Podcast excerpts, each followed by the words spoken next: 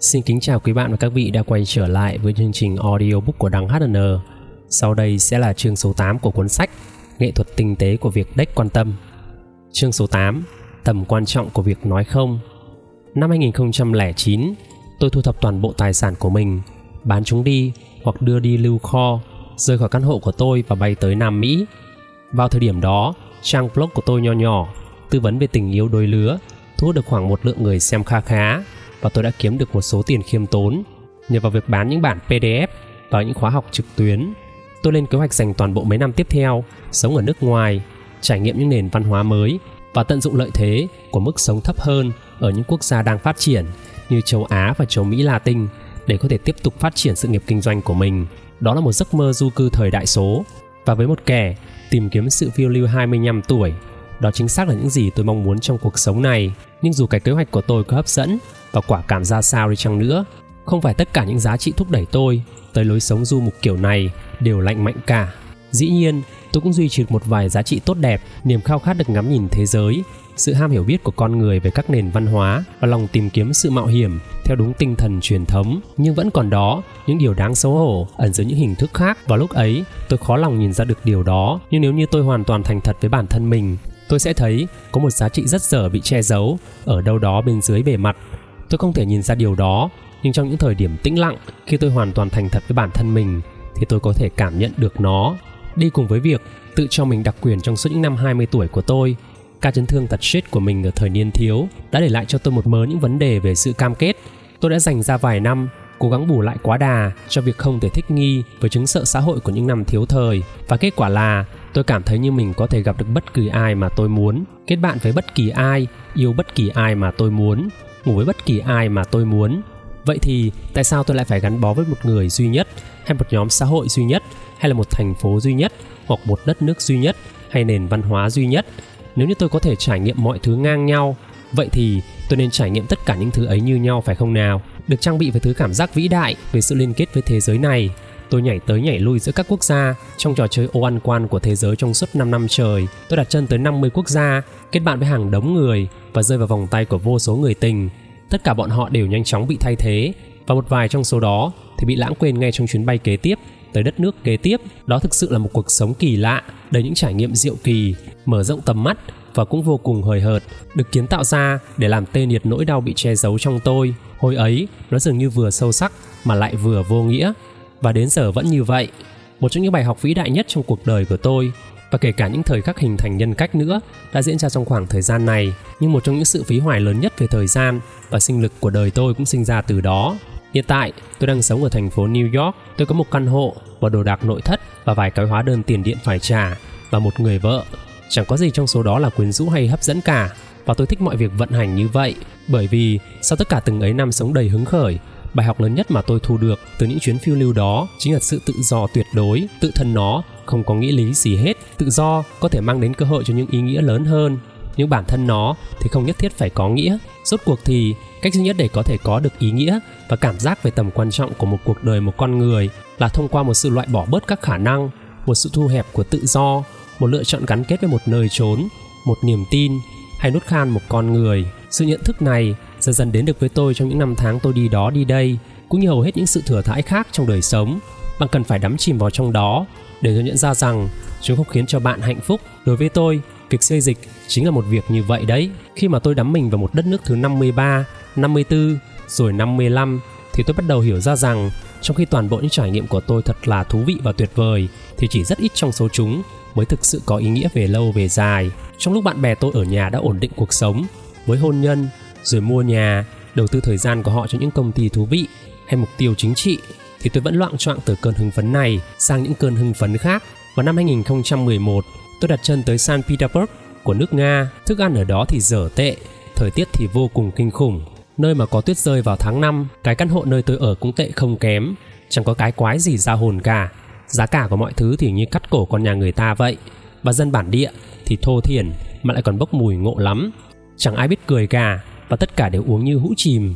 Nhưng thực sự thì tôi mê chốn này lắm. Đó là một trong những chuyến đi yêu thích của tôi. Nước nga có một thứ văn hóa thẳng thắn, dễ làm phiền lòng của những người tây phương. Ở đây không có cái kiểu tử tế giả tạo, một mớ những ngôn từ lịch sự. Bạn không cười với người lạ hay vờ vì thích thú những điều mà thực ra bạn không hề thấy thế. Trên đất nga chỉ có thứ gì đó thật ngu ngốc và bạn sẽ nói rằng nó ngu vãi. Nếu ai đó cư xử không ra gì thì bạn sẽ bảo với hắn rằng hắn là một thằng khốn nếu như bạn thực lòng thích một ai đó và hai bạn còn nói với nhau, có một buổi tối vui vẻ, thì bạn sẽ bảo với cô ấy rằng, bạn thích cô ấy và tối nay thật là vui. Cũng chẳng hề gì nếu đó là một người bạn, một người lạ hay một ai đó mà bạn vừa gặp trên phố vào 5 phút trước. Tuần đầu tiên, tôi phát hiện ra toàn bộ điều này cũng chẳng hề dễ chịu gì. Tôi có hẹn hò cà phê cà pháo với một cô nàng người nga và trong vòng 3 phút, kể từ khi mới ngồi xuống, cô ấy nhìn tôi lạ lắm và bảo với tôi rằng, những lời tôi nói ra nó thật ngu tôi gần như là sặc cả thứ nước mình đang uống. Không hề có ý gây hấn gì trong lời nói của cô ấy. Nó được nói ra như thể đó là một việc rất bình thường, như là tình hình thời tiết vào ngày hôm nay, hay cỡ giày của cô ấy vậy. Cơ mà tôi vẫn thấy sốc. Rốt cuộc, ở phương tây, sự bộc trực như thế được xem là như cố tình gây sự. Đặc biệt là từ một người bạn vừa mới gặp. Nhưng ở đây, ai cũng cư xử như vậy hết. Mọi người đều thô lỗ trong mọi thời điểm. Và kết quả là, cái tâm hồn được nuôi dưỡng bên trời tây của tôi cảm thấy như thể chịu tấn công từ mọi phía sự bất an dai dẳng triền miên bắt đầu nổi lên trên bề mặt trong những tình huống mà chúng chưa hề tồn tại trong nhiều năm. Nhưng rồi, nhiều tuần lễ trôi qua, tôi bắt đầu quen dần với sự thẳng thắn của người nga, cũng như những buổi hoàng hôn lúc nửa đêm và rượu vodka trôi xuống bụng như là nước đá. Và rồi, tôi bắt đầu cảm kích nó vì bản chất thực sự của nó, sự bộc lộ thuần khiết, sự chân thật trong ý nghĩa đúng đắn của ngôn từ, sự giao tiếp mà không cần phải đến các điều kiện, không ràng buộc, không động cơ, không vì mục đích bán hàng không vì để được yêu thích và vì một lý do nào đó, sau nhiều năm chu du, đó có lẽ là nơi trốn không hề mỹ nhất mà lần đầu tiên tôi được nếm trải hương vị của sự tự do, cái khả năng nói ra bất kỳ điều gì mà tôi nghĩ hay cảm thấy mà không hề cảm thấy sợ hãi về hậu quả. Đó là một hình thái lạ kỳ của sự tự do, thông qua việc chấp nhận sự cự tuyệt là người luôn thèm khát cái thể loại bày tỏ thẳng thắn như vậy trong phần lớn cuộc đời của mình. Đầu tiên là bởi sự dồn nén cảm xúc trong gia đình và rồi sau này bởi sự phô bày giả tạo về sự tự tin được sắp đặt hay dàn dựng một cách tỉ mỉ, tôi đắm chìm trong nó như thể ồ, như thể đó là thứ rượu vodka ngon lành nhất mà tôi từng được nếm vậy. Một tháng, tôi ở Saint Petersburg trôi qua trong nháy mắt, và đến cuối, thì tôi thật chẳng muốn rời đi tí nào cả. Xây dịch có thể là một công cụ phát triển của bản thân tuyệt vời, bởi vì nó giải thoát bạn khỏi hệ giá trị của nền văn hóa mà bạn đang sống. Hay chỉ cho bạn thấy rằng, xã hội khác có thể sống với những giá trị hoàn toàn khác biệt mà vẫn có thể vận hành tốt và không hề chán ghét bản thân nó là vì thế sự tiếp xúc của những giá trị và thức đo văn hóa hoàn toàn khác biệt ấy buộc bạn phải kiểm tra lại những gì có vẻ như là hiển nhiên trong cuộc đời của bạn. Và nghĩ lại rằng, có lẽ đó không nhất thiết phải là cách tốt nhất để có thể sống cuộc đời này. Trong trường hợp này, nước nga đã buộc tôi phải xem xét lại cái lối giao tiếp nhảm nhí, giả vờ tử tế đã quá đỗi phổ biến trong nền văn hóa ăn lê. Và tự đặt ra cho mình câu hỏi rằng liệu có phải điều này, theo một cách nào đó, đã khiến cho chúng ta cảm thấy bất an về nhau và khiến cho việc xích lại gần nhau trở nên thật gian nan? Tôi nhớ rằng mình từng bàn luận về cái sự đối lập này với ông giáo người nga của tôi vào một ngày nọ. Và người đàn ông đó đã đưa ra một lập luận cực kỳ thú vị, đã sống dưới chế độ của xã hội chủ nghĩa qua nhiều thế hệ, với việc gần như không có được cơ hội kinh tế và bị giam cầm trong một nền văn hóa của sự sợ hãi. Xã hội nga nhận thứ thứ tiền tệ có giá trị nhất đó chính là lòng tin. Và để xây dựng được lòng tin thì bạn cần phải trung thực. Điều này có nghĩa là khi mà sự việc không được hay ho cho lắm thì bạn cứ việc trình bày thẳng thắn và không cần phải ngại bố con thằng nào cả những người mà bày tỏ sự mất lòng có thể sẽ được tưởng thưởng như là một bằng chứng đơn giản cho việc họ vô cùng quan trọng, cho việc sống còn. Bạn cần phải biết ai xứng đáng để mình trông cậy vào hoặc là không, và bạn cần phải nhận biết điều này thật nhanh chóng. Nhưng trong thế giới phương tây tự do thầy giáo người nga của tôi tiếp tục có vô số cơ hội kinh tế. Quá nhiều các cơ hội về kinh tế là đằng khác, thành ra sẽ giá trị hơn nhiều khi thể hiện bản thân bạn theo một cách thức nhất định. Dù là giả dối đi chăng nữa, còn hơn là thành thành thật thật lòng tin đã mất đi giá trị của nó. Về bề ngoài và nghệ thuật bán hàng đã trở thành hình thái diễn đạt, mang lại lợi thế hơn. Việc quen biết hời hợt nhiều người thì có lợi hơn so với việc thân thiết với chỉ một số ít người. Và vì lẽ đó mà nó trở thành quy chuẩn trong nền văn hóa phương tây, khi mỉm cười và nói những điều lịch sự. Ngay kể cả khi bạn không cảm thấy như vậy, khi sử dụng những lời nói dối nho nhỏ vô hại và đồng ý với người khác, dù thực ra bạn thấy bất đồng quan điểm và vì lẽ đó mà con người ta lại học cách giả vờ, làm bạn bè với những người mà họ không thực sự yêu quý mua những thứ mà họ không thực sự cần. Hệ thống kinh tế của chúng ta đang xúc tiến cho cái sự dối trá này. Mặt tiêu cực của điều này nằm ở chỗ, bạn không bao giờ biết trong xã hội phương tây xem rằng liệu bạn có thể hoàn toàn tin tưởng người đang nói chuyện cùng mình hay không. Đôi khi, đó có thể là vấn nạn xảy ra ngay giữa vòng bạn bè thân thiết, các thành viên trong gia đình. Cái sức ép rằng cần phải được yêu thích ở xã hội phương Tây khiến cho mọi người thường ngụy trang cá tính chân thật của họ tùy thuộc vào người đang đối diện với họ là ai. Các bạn đang theo dõi chương trình audiobook của Đằng HN. Trên đây chính là chương 8 của cuốn sách Nghệ thuật tinh tế của việc đích quan tâm. Các bạn có thể kết nối với mình qua facebook.com gạch chéo Đăng HN3 nhé. Cảm ơn tất cả các bạn. Sau đây, tác giả sẽ đưa ra lý do vì sao từ chối lại khiến cuộc đời của bạn tốt đẹp hơn. Là chất phụ gia cho nền văn hóa tích cực tiêu dùng của chúng ta, nhiều người trong chúng ta đã bị thấm nhuần với cái niềm tin rằng ta nên cố gắng để được chấp nhận và khẳng định hết mức có thể. Đó chính là nền tảng của nhiều cuốn sách được gọi là tư duy tích cực, cởi mở bản thân trước những cơ hội, được chấp nhận và nói có với tất cả mọi thứ và tất cả mọi người, vân vân và mây mây.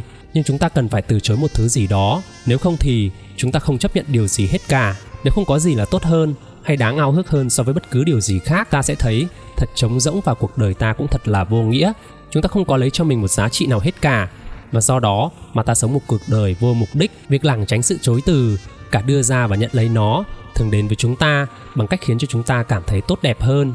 Nhưng việc lảng tránh sự từ chối ấy mang tới cho ta cảm giác thỏa mãn trong ngắn hạn, bằng cách khiến cho ta không có định hướng về lâu dài. Để thật sự hiểu rõ giá trị của một điều gì đó, bạn cần phải hạn chế bản thân mình với nó. Bạn có thể đạt được mức độ niềm vui và ý nghĩa nhất định trong cuộc sống chỉ khi mà bạn dành ra hàng chục năm trời để đầu tư vào một mối quan hệ duy nhất, một công việc duy nhất hay một sự nghiệp duy nhất, và bạn không thể thu hoạch được gì từ thập kỷ đầu tư mà nó không cự tuyệt những sự lựa chọn khác. Hành động lựa chọn một giá trị cho bản thân bạn đòi hỏi việc từ chối lựa chọn các giá trị thay thế. Nếu như tôi lựa chọn khiến cho hôn nhân trở thành tầm quan trọng nhất trong đời tôi, thì điều ấy có nghĩa là tôi có lẽ đã lựa chọn không lấy các cuộc chi hoan với rượu mạnh và ma túy để làm lẽ sống đời mình nếu tôi lựa chọn việc đánh giá bản thân mình dựa trên khả năng có tình bạn thân thiết và cởi mở, thì điều đó có nghĩa là tôi từ chối việc đối xử tệ bạc với bạn bè mình phía sau lưng họ. Đó đều là những quyết định lành mạnh và chúng vẫn đòi hỏi sự cự tuyệt trong mọi lúc. Quan điểm ở đây đó là tất cả chúng ta đều cần phải quan tâm tới một điều gì đó mới có thể trân trọng một điều gì đó. Và để trân trọng một điều gì đó thì chúng ta phải nói không với những thứ không phải là điều gì đó. Để trân trọng ích thì chúng ta cần phải nói không với những thứ không phải là ích sự chối bỏ này là phần cố hữu và cần thiết cho việc duy trì hệ giá trị của chúng ta. Và do đó là bản sắc của cá nhân chúng ta. Chúng ta là những gì mà chúng ta lựa chọn để nói không. Và nếu như chúng ta không từ chối bất cứ điều gì, có thể là bởi nỗi sợ hãi bản thân, chúng ta sẽ bị từ chối bởi điều gì đó. Thì chúng ta về cơ bản là hoàn toàn không có nổi bản sắc cá nhân của riêng mình. Cái khao khát lảng tránh sự chối từ bằng mọi giá, lảng tránh sự đối đầu và mâu thuẫn, cái khao khát nỗ lực để được chấp nhận mọi thứ như nhau để khiến cho mọi người gắn kết và hài hòa với nhau, là một dạng thức sâu xa và tinh tế của sự tự cho mình đặc quyền. Những người tự cho mình đặc quyền, bởi vì họ cảm thấy như thể họ xứng đáng được cảm thấy tốt đẹp ở mọi thời điểm. Làng tránh việc từ chối bất kỳ điều gì, bởi vì làm như vậy thì có thể sẽ khiến họ hay ai đó cảm thấy thật tệ. Và bởi vì họ từ chối việc từ chối bất cứ điều gì, họ sống một cuộc đời vô giá trị, bị chi phối bởi niềm vui thú và chỉ biết đến mình. Tất cả những gì mà họ bận tâm tới, đó là duy trì cơn hưng phấn và thêm một chút ít nữa, nhằm lảng tránh những sai lầm không thể tránh khỏi của cuộc đời họ. Nhằm giả vờ rằng, nỗi đau khổ đã biến mất, sự từ chối là một kỹ năng sống quan trọng và cốt yếu. Không một ai lại muốn bị mắc kẹt trong mối quan hệ mà không mang lại hạnh phúc cả. Không ai muốn bị mắc kẹt ở một công việc mà mình căm ghét vì không tin vào nó. Cũng chẳng có ai muốn cảm thấy rằng họ không thể nói ra điều mình thực sự muốn nói, nhưng mọi người vẫn lựa chọn những điều này. Mọi lúc là như vậy thành thực là niềm khao khát tự nhiên của con người, nhưng một phần của việc sở hữu tính trung thực trong cuộc đời chúng ta là thoải mái với việc nói và nghe từ không. Và theo đó, sự từ chối thực sự khiến cho các mối quan hệ của ta trở nên tốt đẹp hơn và đời sống tình cảm của ta lành mạnh hơn. Ngày xưa ngày xưa, có hai bạn trẻ nọ, một anh chàng và một cô nàng.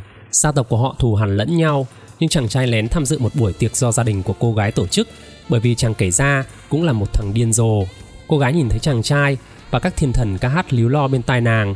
Để rồi, nàng đem lòng yêu chàng trai ngay tấp lự. Chỉ thế mà thôi, và chàng lẻn vào khu vườn nhà nàng và họ quyết định sẽ cưới nhau vào ngày hôm sau. Bởi vì, bạn có thể biết, điều này cũng dễ hiểu thôi. Nhất là khi ba mẹ hai bên rất muốn giết nhau, chúng ta cứ nhảy cóc sang vài ngày sau đó. Gia đình của hai đôi bạn trẻ. Gia đình của đôi bạn trẻ đã phát hiện ra việc kết hôn và làm ẩm ý một trận ra trò. Sau đó, cô gái đã đau khổ, đến độ nàng đã hớp một ngụm rượu dược khiến cho nàng ngủ mê trong hai ngày. Nhưng thật sự chớ trêu làm sao, đôi bạn trẻ vẫn chưa học được tầm quan trọng của việc trao đổi hòa hợp trong hôn nhân.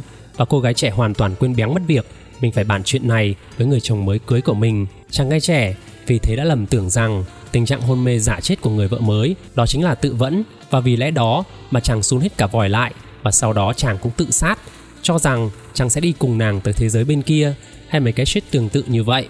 Nhưng rồi khi nàng tỉnh giấc vào hai ngày sau đó, chỉ để hay tin rằng chồng mới cưới của nàng đã chết nên nàng cũng có chung ý nghĩ với chàng và cũng tự vẫn luôn và câu chuyện đến đây là hết kết thúc một cách rất nhạt toẹt. Câu chuyện về Romeo và Juliet đồng nghĩa với sự lãng mạn trong nền văn hóa đương thời của chúng ta.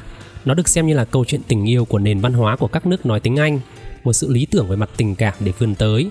Nhưng khi bạn thực sự đào sâu vào nội dung của câu chuyện thì mấy cái đưa danh này đúng là điền mẹ nó rồi. Bằng chứng là chúng nó đùa nhau tự sát đấy thôi. Rất nhiều học giả đã nghi ngờ rằng Shakespeare viết Romeo và Juliet không phải để ngợi ca tình yêu lãng mạn, mà đơn giản là để chế nhạo nó, để chỉ ra rằng nó mới thật sự điên rồ làm sao. Ông ấy cũng chẳng có ý định để biến vở kịch thành một sự ngợi ca tình yêu gì cả. Thực ra, ông ấy mong muốn điều ngược lại, đó là một cái bảng nê ông to đùng với cái giải băng màu vàng mà cánh cảnh sát vẫn thường dùng trong các vụ trọng án, với dòng chữ không được bước qua trong phần lớn lịch sử của nhân loại tình yêu lãng mạn không được ca tụng như hiện nay. Thực ra, cho tận khoảng thế kỷ 19 tình yêu vẫn được xem như là không cần thiết và là một chướng ngại có khả năng đe dọa tới nhiều thứ khác trong cuộc sống. Và bạn có thể biết rằng, như là cần cù làm ruộng này, hoặc là kết hôn với một anh chàng có rất nhiều kiều này, những người trẻ tuổi thường bị ép buộc lánh xa những đam mê tình ái, bởi vì những cuộc hôn nhân thực dụng về mặt kinh tế sẽ có thể mang lại sự đảm bảo cho bản thân cũng như cho gia đình họ. Nhưng ngày nay, đầu óc của tất cả chúng ta đều bị ám ảnh với thứ tình yêu điên rồ nhảm nhí này nó thống trị nền văn hóa của chúng ta và câu chuyện càng mùi mẫn thì lại càng hay dù đó là Ben Affleck tìm cách phá hủy một hành tinh nhỏ để có thể cứu cái hành tinh mà người con gái anh ta yêu đang sinh sống. Nếu cái thể loại tình yêu lãng mạn này mà là ma túy thật thì như là một thứ văn hóa, chúng ta sẽ giống như Tony Montana trong Scarface vậy, chôn mặt, chôn bộ mặt của chúng ta vào cả núi cái thứ khốn nạn ấy rồi gào lên rằng chào anh bạn nhỏ của tao đi nào. Vấn đề nằm ở chỗ ta nhận thấy tình yêu lãng mạn đó chính là một chất ma túy. Giống như vậy cũng đáng sợ không kém gì ma túy cả. Nó kích thích các vùng trong não bạn không khác gì ma túy. Cũng vậy, khiến bạn hưng phấn và khiến bạn cảm thấy tốt đẹp trong thoáng chốc nhưng nó cũng gây ra không biết bao nhiêu là điều rắc rối khi mà nó qua đi hệt như là ma túy vậy hầu hết các yếu tố của tình yêu lãng mạn mà chúng ta đang theo đuổi các cảm xúc về sự yêu thích diễn ra đầy kịch tính và làm ta chóng hết cả mặt và những bước thăng trầm đầy hỗn loạn thật chẳng phải là sự biểu lộ của tình yêu lành mạnh và thuần túy gì cho cam. Thực ra, chúng chỉ là một dạng thức của việc tự cho mình đặc quyền, nằm bên dưới một mối quan hệ mà người khác mà thôi. Tôi biết rằng, điều này khiến cho tôi thật giống một kẻ bi quan. Và nghiêm túc mà nói, có ai đời lại đi vãi shit vào tình yêu lãng mạn một cách như vậy hay không? Nhưng hãy nghe tôi nói đây này, sự thật là, trên đời có những dạng thức lành mạnh của tình yêu, và cũng có cả những dạng thức tình yêu không lành mạnh nữa. Tình yêu không lành mạnh được xây dựng dựa trên việc hai con người cố gắng trốn thoát khỏi vấn đề của bản thân họ thông qua những cảm xúc của mình dành cho người kia. Hay nói cách khác, họ lợi dụng nhau như một phương tiện để trốn tránh cái thực tại ấy.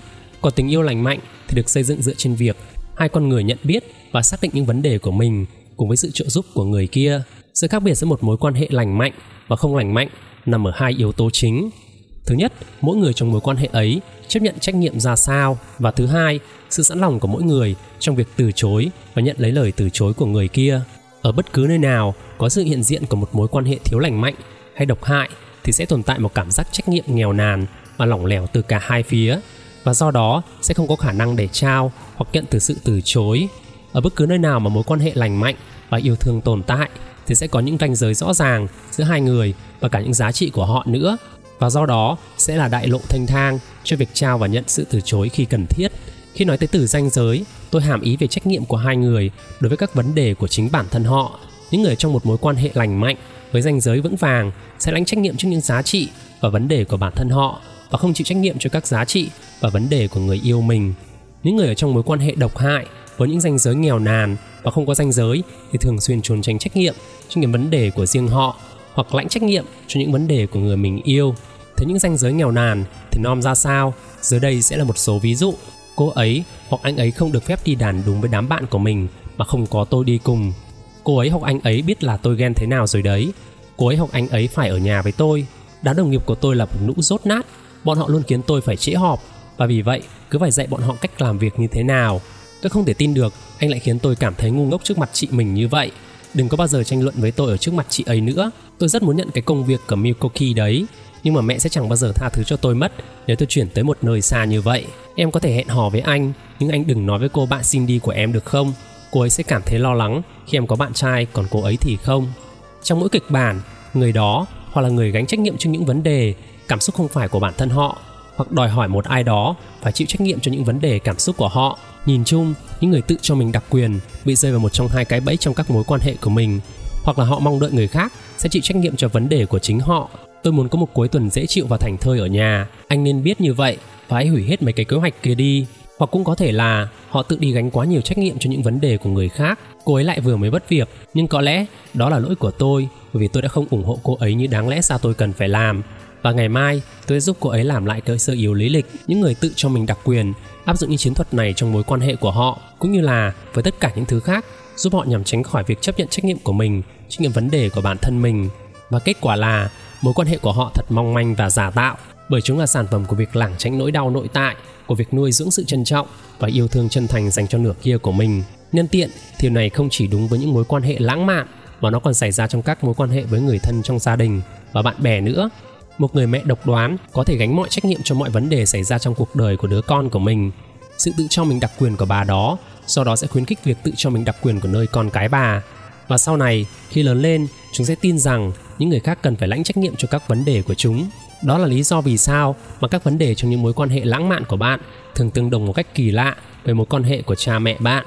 Khi bạn có một vùng tối về việc chịu trách nhiệm trước các cảm xúc và hành động của mình, những lĩnh vực mà không có sự rõ ràng trong việc ai phải chịu trách nhiệm cho việc gì, ai phải gánh chịu lỗi lầm vì điều gì, rằng tại sao bạn lại làm điều mà bạn làm, thì bạn không bao giờ có thể phát triển những giá trị mạnh mẽ cho bản thân mình giá trị duy nhất của bạn trở thành làm cho nửa kia của bạn hạnh phúc, hoặc là giá trị duy nhất của bạn trở thành nửa kia của bạn khiến bạn hạnh phúc. Đương nhiên, đây quả là một thất sách và mối quan hệ được nuôi dưỡng với sự mù mờ như thế thường sẽ bị sụi lơ như là thảm họa của Hindenburg với toàn bộ bi kịch và bốc cháy. Người khác không thể giải quyết vấn đề hộ bạn được và họ cũng không nên cố gắng làm gì, bởi vì điều ấy cũng đâu thể khiến cho bạn hạnh phúc hơn đâu và bạn cũng chẳng thể nào đi giải quyết vấn đề hộ cho những người khác được, bởi vì tương tự điều ấy cũng không thể giúp họ được hạnh phúc dấu hiệu của một mối quan hệ không lành mạnh là việc hai người cố gắng giải quyết dùm nhau các vấn đề nhằm mục đích khiến cho mình cảm thấy an ổn hơn. Trong khi ấy, một mối quan hệ lành mạnh, đó là khi hai con người giải quyết các vấn đề của chính mình để cảm thấy tốt đẹp về nhau. Việc đặt ra những ranh giới thích hợp, không có nghĩa là bạn không thể giúp đỡ hay không ủng hộ nửa kia của mình, hay chấp nhận được sự hỗ trợ và cổ vũ từ người kia. Cả hai bạn nên giúp đỡ lẫn nhau mới phải, nhưng chỉ bởi vì bạn lựa chọn để giúp đỡ và được giúp đỡ, chứ không phải bởi vì bạn cảm thấy có nghĩa vụ hoặc tự cho mình đặc quyền như vậy. Những người tự cho mình đặc quyền mà thường buộc tội những người khác với những cảm xúc và hành động của mình làm vậy là bởi vì họ tin rằng nếu như họ thường tô vẽ mình như nạn nhân, thì có thể ai đó sẽ tới cứu giúp họ và họ sẽ nhận được tình yêu mà họ luôn luôn mong muốn.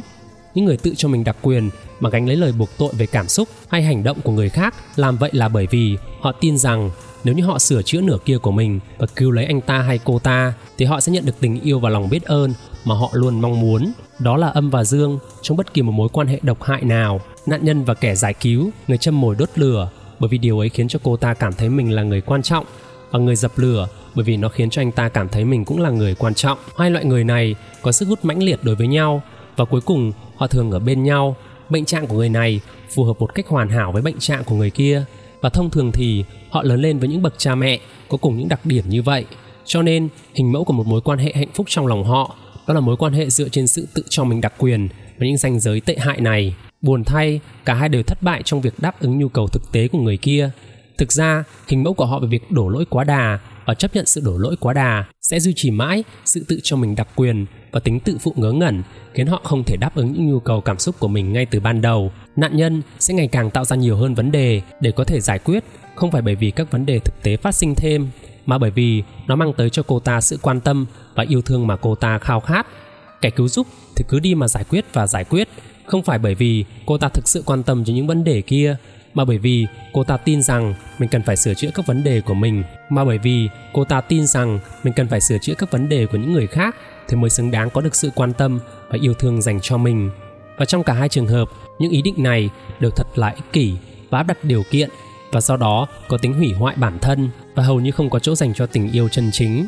Nạn nhân, nếu như mà anh ta thực lòng yêu người giúp đỡ mình, sẽ nói rằng nghe này, đây chính là vấn đề của anh em không cần phải giải quyết dùm anh đâu. Em chỉ cần ủng hộ anh. Trong lúc anh tự mình xử lý chúng thôi, đó mới thực sự là biểu hiện của tình yêu. Lãnh trách nhiệm trước những vấn đề của bản thân và không bắt người yêu của mình phải chịu trách nhiệm trước chúng. Nếu như người cứu gỡ thực sự muốn cứu gỡ nạn nhân, thì người ấy sẽ nói rằng nghe này, anh đang đổ lỗi cho người khác vì những vấn đề của chính mình đấy. Anh phải tự mình giải quyết chúng đi.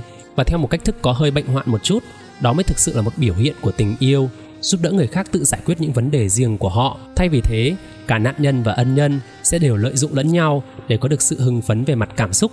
Đó như thể là một chứng nghiện mà họ được thỏa mãn nhờ vào nhau ấy. Trái chiêu thay, khi có cơ hội hẹn hò với những con người lành mạnh về mặt cảm xúc, họ thường cảm thấy những người ấy thật nhàm chán và cũng chẳng có cảm giác gì. Họ bỏ qua những con người có cảm xúc lành mạnh và mang đến sự an toàn bởi vì những ranh giới vững chắc của một người tình đáng tin cậy không đủ thú vị để kích thích những cơn hưng phấn cần thiết trong lòng những người tự cho mình đặc quyền. Đối với những nạn nhân, điều khó thực hiện nhất trên đời này đó là giữ trách nhiệm trên những vấn đề của riêng họ. Suốt cả cuộc đời mình, họ tin rằng những người khác phải chịu trách nhiệm đối với số phận của họ Sáng bước đầu tiên của việc chịu trách nhiệm đối với chính bản thân mình thường đáng sợ vô cùng còn đối với người cứu giúp điều khó thực hiện nhất trên đời này đó là việc ngừng chịu trách nhiệm thay cho những vấn đề của người khác cả đời họ chỉ cảm thấy mình có giá trị và được yêu thương khi mà họ giúp đỡ được ai đó. Vậy nên, việc từ bỏ nhu cầu này cũng làm cho họ khiếp hãi không kém. Nếu như bạn hy sinh vì người mà bạn quan tâm, điều cần thiết là bạn phải muốn thực sự làm điều đó, chứ không phải bởi vì bạn cảm thấy rằng mình có nghĩa vụ phải như vậy, hay bởi vì bạn lo sợ trước hậu quả của việc không làm như vậy. Và nếu như nửa kia của bạn sẽ hy sinh một điều gì đó vì bạn, điều cần thiết đó là anh ấy hoặc cô ấy thực sự muốn như vậy, chứ không phải bởi vì bạn đã thao túng hành động hy sinh bằng sự giận dữ hay tội lỗi hành động tình yêu chỉ hiện hữu khi mà chúng được thực hiện không vì điều kiện hay kỳ vọng nào cả. Có thể, mọi người sẽ thấy khó khăn trong việc nhận biết sự khác biệt giữa việc làm điều gì đó vì nghĩa vụ và làm điều gì đó một cách tự nguyện. Nên câu hỏi quyết định ở đây đó là, bạn hãy tự hỏi bản thân mình xem, nếu như tôi từ chối thì liệu mối quan hệ này sẽ ra sao? Tương tự, hãy thử hỏi rằng, nếu như một người tôi yêu từ chối điều mà tôi mong muốn, liệu mối quan hệ này sẽ ra sao? Nếu câu trả lời là lời từ chối sẽ dẫn đến một màn ẩm mỹ và chén rơi đĩa vỡ thì đó là tín hiệu xấu dành cho mối quan hệ của bạn. Nó gợi ý rằng đó là mối quan hệ điều kiện, dựa trên những lợi ích hời hợt nhận được từ nhau, thay vì một sự chấp nhận lẫn nhau vô điều kiện cùng với vấn đề của mỗi người. Những người có ranh giới vững chắc không hề sợ hãi trước một cơn thịnh nộ, một cuộc cãi cọ hay bị tổn thương. Những người với ranh giới yếu ớt thường sợ hãi trước những điều này và sẽ thường xuyên điều chỉnh các hành vi của bản thân để cho phù hợp với biến động trong vánh và thất thường liên quan tới cảm xúc của họ. Những người với ranh giới mạnh mẽ sẽ hiểu rằng sẽ thật là vô lý khi hy vọng hai con người có thể ăn khớp được với nhau 100% và thỏa mãn mọi nhu cầu của người kia. Những người với ranh giới mạnh mẽ hiểu rằng họ đôi khi có thể làm tổn thương người khác, nhưng xét cho cùng thì họ không thể quyết định việc người khác cảm thấy như thế nào cả những người có danh giới mạnh mẽ hiểu rằng một mối quan hệ lành mạnh không nằm ở chỗ điều khiển cảm xúc của người kia mà đó chính là ở việc mỗi một người ủng hộ người kia trong sự phát triển cá nhân và tự giải quyết các vấn đề của riêng mình. Đó không phải là việc bận tâm tới mọi điều mà nửa kia của bạn đang bận tâm tới, mà đó là việc bận tâm tới nửa kia của bạn. Bất kể anh ấy hay cô ấy quan tâm tới điều gì đi chăng nữa, đó chính là tình yêu vô điều kiện. Làm thế nào để có thể xây dựng được lòng tin? Vợ tôi là một trong số những người phụ nữ dành quá nhiều thời gian cho việc đứng trước gương. Cô ấy thích nhìn mình phải thật đẹp và tôi cũng thích cô ấy trông thật đẹp. Dĩ nhiên là như vậy. Nhiều hôm trước khi chúng tôi đi ra ngoài, cô ấy bước ra khỏi phòng tắm, sau cả tiếng đồng hồ trang điểm, làm tóc, thay quần áo và bất cứ thứ gì mà đám phụ nữ vẫn làm trong đó. Và hỏi tôi rằng, cô ấy trông thế nào? Cô ấy luôn luôn rất lộng lẫy, nhưng mà hiếm hoi lắm, cũng có lúc cô ấy nhìn như con dở. Có thể là cô ấy thử làm gì đó khác đi với mái tóc của mình, hoặc cũng có thể là quyết định đi đôi bốt mà một nhà thiết kế thời trang lòe loẹt nào đó ở Milan cho là sự phá cách và dù lý do có là gì đi chăng nữa thì nó cũng không hề hiệu quả. Khi mà tôi nói điều này với cô ấy, cô ấy thực bực mình lắm. Trong khi cô ấy chọn lại tủ đồ quần áo hay vào phòng tắm để có thể lặp lại y nguyên một chu trình như vậy và khiến chúng tôi bị chậm tới cả tiếng đồng hồ. Cô ấy văng hàng đống từ tục tĩu và đôi khi còn ném thẳng chúng vào mặt tôi nữa. Thông thường thì cánh đàn ông sẽ nói dối trong những tình huống như vậy để làm vui lòng vợ hoặc bạn gái của họ, nhưng tôi thì không. Tại sao lại như vậy? Bởi vì sự thành thật trong mối quan hệ của tôi còn quan trọng hơn cả việc cảm thấy dễ chịu ở mọi thời điểm. Người cuối cùng trên cõi đời này mà tôi buộc phải kiểm duyệt bản thân mình mỗi khi đối diện đó là người phụ nữ mà tôi yêu. Thật may mắn, tôi đã kết hôn với người phụ nữ có chung quan điểm và vui lòng lắng nghe những suy nghĩ bộc tuệch của tôi. Và dĩ nhiên là cô ấy cũng không tha cho những chuyện vớ vẩn của tôi. Đó là một trong số những điều mà cô ấy mang tới cho tôi khi đồng ý kết đôi. Đương nhiên, cái tôi của tôi cũng bị bầm dập đôi lúc và tôi quả có cằn nhằn và ca thán và cố cãi lại. Nhưng rồi vài giờ sau đó thì tôi hết dỗi và phải công nhận rằng cô ấy đã đúng. Và trời ạ, à, cô ấy khiến tôi trở thành một kẻ dễ thương hơn hẳn. Dù rằng tôi ghét phải nghe mấy cái điều này lắm lắm luôn vào cái lúc đó khi mà ưu tiên hàng đầu của chúng ta là luôn khiến cho chúng ta cảm thấy hài lòng hoặc là làm cho người bạn đời của ta cảm thấy hài lòng thì cuối cùng chẳng ai thấy hài lòng được hết mối quan hệ của ta sẽ tàn vỡ lúc nào không hay nếu không có mâu thuẫn thì không thể có được sự tin tưởng, mâu thuẫn tồn tại để cho ta thấy được rằng ai sẵn sàng ở bên mình mà không cần điều kiện gì cả. Và ai ở bên ta chỉ vì lợi ích nhất định mà thôi. Không một ai lại tin vào người lúc nào cũng chỉ biết nói lời ngon ngọt cả. Nếu như con gấu mèo u uất mà có mặt ở đây lúc này thì nó sẽ bảo với bạn rằng đau thương trong mối quan hệ của chúng ta, đó là cần thiết để củng cố niềm tin của chúng ta dành cho nhau và để xây dựng gắn bó chặt chẽ hơn. Để có một mối quan hệ lành mạnh thì cả hai người đều phải sẵn sàng, có thể nói không và nghe được từ không. Nếu không có lời phủ định đó thì không có sự từ chối thi thoảng ấy. Các ranh giới sẽ bị phá vỡ và các vấn đề và giá trị của một người sẽ bị chi phối bởi người còn lại. Do vậy mà, mâu thuẫn không chỉ là một việc hết sức bình thường thôi đâu, mà nó còn tuyệt đối cần thiết cho việc duy trì một mối quan hệ lành mạnh nữa. Nếu như hai người gần gũi với nhau mà không thể tranh luận triệt để và thẳng thắn về sự khác biệt của họ một cách cởi mở và thành thật, thì mối quan hệ đó đã được xây dựng dựa trên sự thao túng và xuyên tạc, và nó sẽ dần dần trở nên độc hại. Tin tưởng là một thành phần quan trọng nhất trong bất kỳ một mối quan hệ nào, bởi lý do đơn giản là nếu không có sự tin tưởng, thì mối quan hệ ấy thực sự chẳng có nghĩa lý gì cả. Một người có thể nói với bạn rằng, cô ấy yêu bạn, muốn ở bên bạn và có thể sẽ từ bỏ mọi thứ vì bạn. Nếu như bà bạn không tin cô ấy, thì bạn sẽ chẳng có được lợi ích gì từ câu nói đó bạn sẽ chẳng thể cảm thấy mình được yêu cho tới khi bạn tin rằng tình yêu được bày tỏ với bạn không kèm theo những điều kiện đặc biệt hay gánh nặng đi cùng với nó. Chính điều này mới khiến cho việc lừa dối có tính hủy hoại đến mức như vậy. Không phải là vấn đề nhục dục, mà là vấn đề lòng tin đã bị hủy hoại do việc quan hệ tình dục. Mất đi lòng tin, mối quan hệ sẽ không còn được bình thường nữa.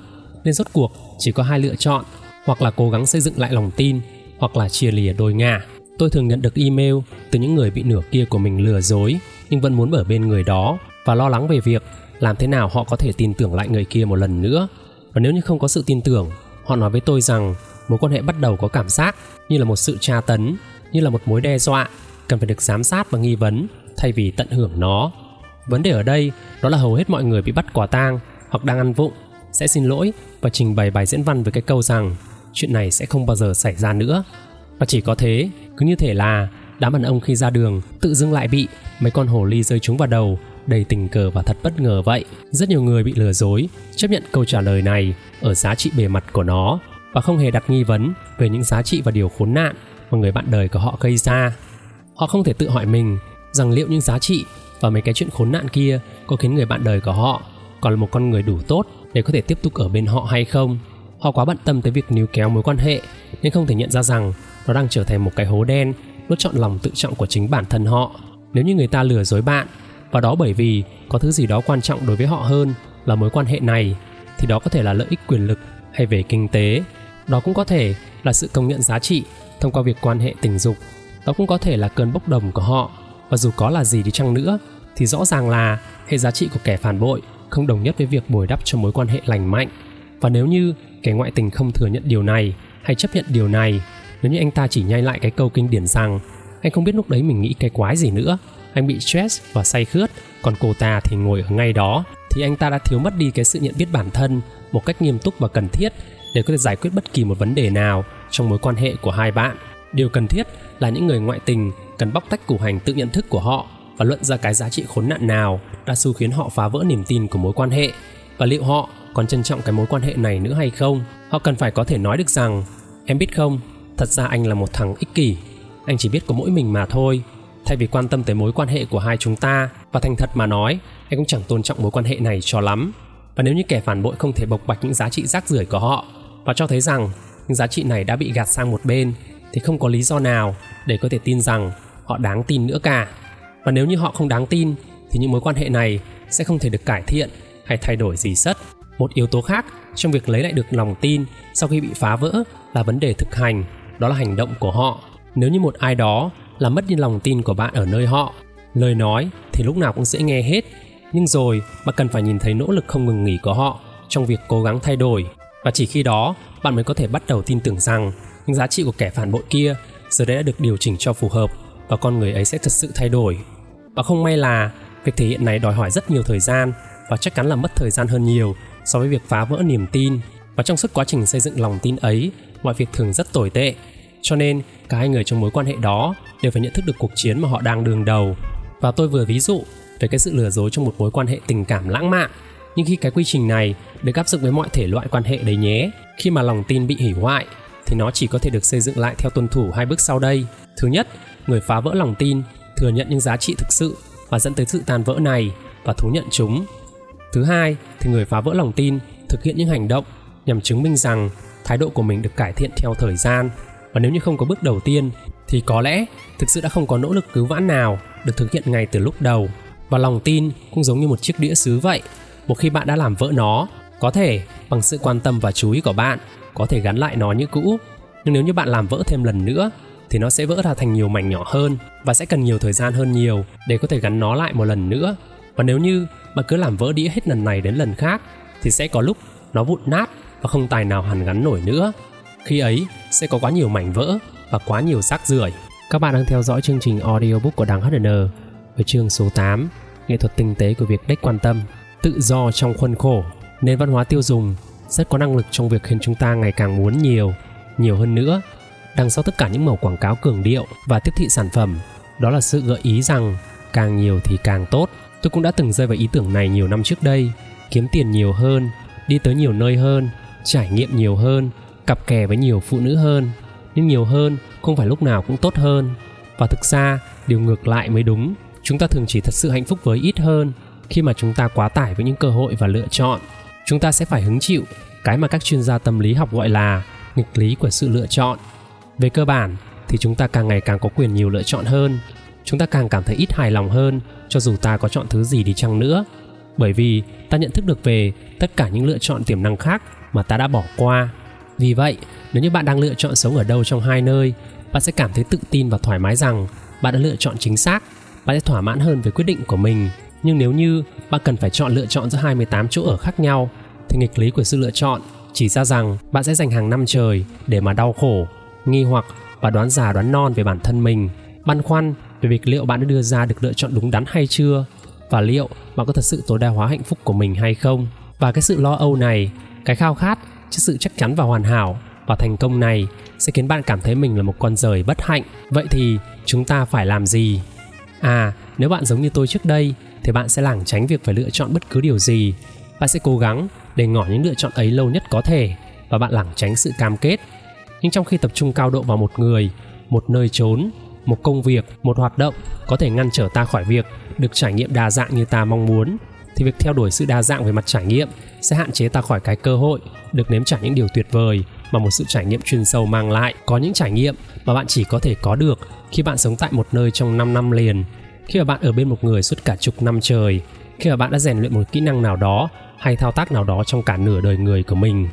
Giờ đây, khi đã hơn ba chục tuổi rồi, tôi cuối cùng cũng có thể nhận ra được rằng cái sự cam kết ấy, theo cách thức riêng của nó, mang tới sự dồi dào về cơ hội và trải nghiệm mà có lẽ sẽ không bao giờ đến được với tôi, dù tôi có đi đâu hay có làm gì nếu không có nó. Khi mà bạn theo đuổi sự dàn trải về mặt trải nghiệm, kết quả của mỗi cuộc phiêu lưu mới, mỗi một con người mới hay sự việc mới mẻ sẽ đều bị giảm xuống. Khi mà bạn chưa bao giờ rời khỏi quê nhà, thì đất nước đầu tiên mà bạn tới thăm sẽ tạo ra một sự thay đổi vô cùng lớn lao trong cách nhìn của bạn. Bởi vì trước đó, bạn có những trải nghiệm hết sức hạn hẹp, nhưng khi mà bạn đã đặt chân tới 20 quốc gia khác nhau, thì quốc gia thứ 21 chỉ làm bạn ngạc nhiên đôi chút và khi bạn đã vượt qua con số 50 thì con số thứ 51 cũng chẳng còn đáng ngạc nhiên gì nữa. Điều này cũng đúng với sở hữu vật chất, tiền bạc, thú vui, công việc, bạn bè và cả tình nhân nữa. Toàn bộ những giá trị khập khiễng hời hợt mà con người ta tự chọn cho bản thân mình. Khi càng thêm nhiều tuổi thì bạn càng trải đời nhiều hơn và mỗi một trải nghiệm mới sẽ lại càng ít tác động đến bạn hơn. Lần đầu tiên tôi uống rượu trong một bữa tiệc sẽ vô cùng phấn khích. Lần thứ 100 thì cũng khá là vui, nhưng đến lần thứ 500 thì tôi thấy nó cũng chỉ như buổi tối cuối tuần mà thôi. Và đến lần thứ 1000 thì thực sự nó rất nhàm chán và không đáng kể. Thành quả lớn lao đối với bản thân tôi trong những năm qua mà nói đó là khả năng của tôi trong việc cởi mở với sự cam kết. Tôi đã lựa chọn việc nói không với tất cả, trừ những người và những trải nghiệm và những giá trị tốt đẹp nhất trong cuộc đời của tôi. Tôi ngừng lại mọi dự án kinh doanh của mình và chỉ tập trung vào việc viết lách toàn thời gian. Kể từ đó, trang web của tôi được biết đến nhiều hơn hẳn so với những gì tôi dám nghĩ tới trước đây tôi cam kết gắn bó lâu dài với một người phụ nữ. Bản thân tôi cũng phải ngạc nhiên. Tôi thấy mình có được nhiều hơn rất nhiều so với toàn bộ những cuộc bù khú, những cuộc hẹn hò và những cuộc tình một đêm trong quá khứ cộng lại. Tôi lựa chọn ở lại một chốn duy nhất và thu được gấp đôi những mối quan hệ bạn bè ý nghĩa, chân thành và lành mạnh. Và những gì tôi khám phá ra là một điều gì đó hoàn toàn khác thường. Đó là sự tồn tại của sự tự do, giải phóng trong việc cam kết. Tôi tìm thấy sự tăng lên của các cơ hội và lợi ích trong việc từ chối các lựa chọn khác và những sự sao nhãng khi mà tôi chọn những điều thực sự có ý nghĩa đối với tôi. Sự cam kết sẽ mang đến cho bạn sự tự do, bởi vì bạn không còn bị sao nhãng bởi những điều tầm thường và phù phiếm nữa. Sự cam kết sẽ mang đến cho bạn sự tự do, bởi vì bạn không còn bị sao lãng bởi những điều tầm thường và phù phiếm nữa. Sự cam kết sẽ mang đến cho bạn sự tự do, bởi vì nó mài rũa sự tập trung và chú ý của bạn. Hướng chúng tới, điều gì là hiệu quả nhất trong việc làm cho bạn khỏe mạnh và hạnh phúc? Sự cam kết sẽ khiến cho bạn quyết định trở nên dễ dàng hơn và loại bỏ nỗi sợ hãi về việc bỏ lỡ, biết rằng những gì bạn hiện có đã đủ tốt. Vậy tại sao bạn cứ phải ép mình chạy theo nhiều nhiều hơn nữa? Sự cam kết sẽ cho phép bạn tập trung một cách có chủ ý vào một số ít những mục tiêu vô cùng quan trọng và đạt được mức độ thành công cao hơn so với kỳ vọng của bạn. Theo lẽ đó, việc từ chối trước nhiều khả năng lựa chọn sẽ giải phóng cho chúng ta từ chối những gì không phù hợp với những giá trị quan trọng nhất của chúng ta với những thức đo mà chúng ta đã lựa chọn. Từ chối việc, liên tục phải chạy theo chiều rộng thay vì chiều sâu. Vâng trải nghiệm theo chiều rộng có lẽ là cần thiết và hấp dẫn khi mà bạn còn trẻ. Mà xét cho cùng, bạn vẫn cần phải bước ra ngoài kia và khám phá xem điều gì là xứng đáng để bạn có thể dành chọn đời mình cho đó. Nhưng sâu trong lòng đất mới là nơi mà vàng được chôn giấu. Bạn cần phải gắn kết một điều gì đó và đi sâu vào trong đó và khai thác lên. Điều này hoàn toàn chính xác trong những mối quan hệ, trong sự nghiệp trong việc xây dựng một lối sống tuyệt vời trong mọi khía cạnh khác của cuộc đời.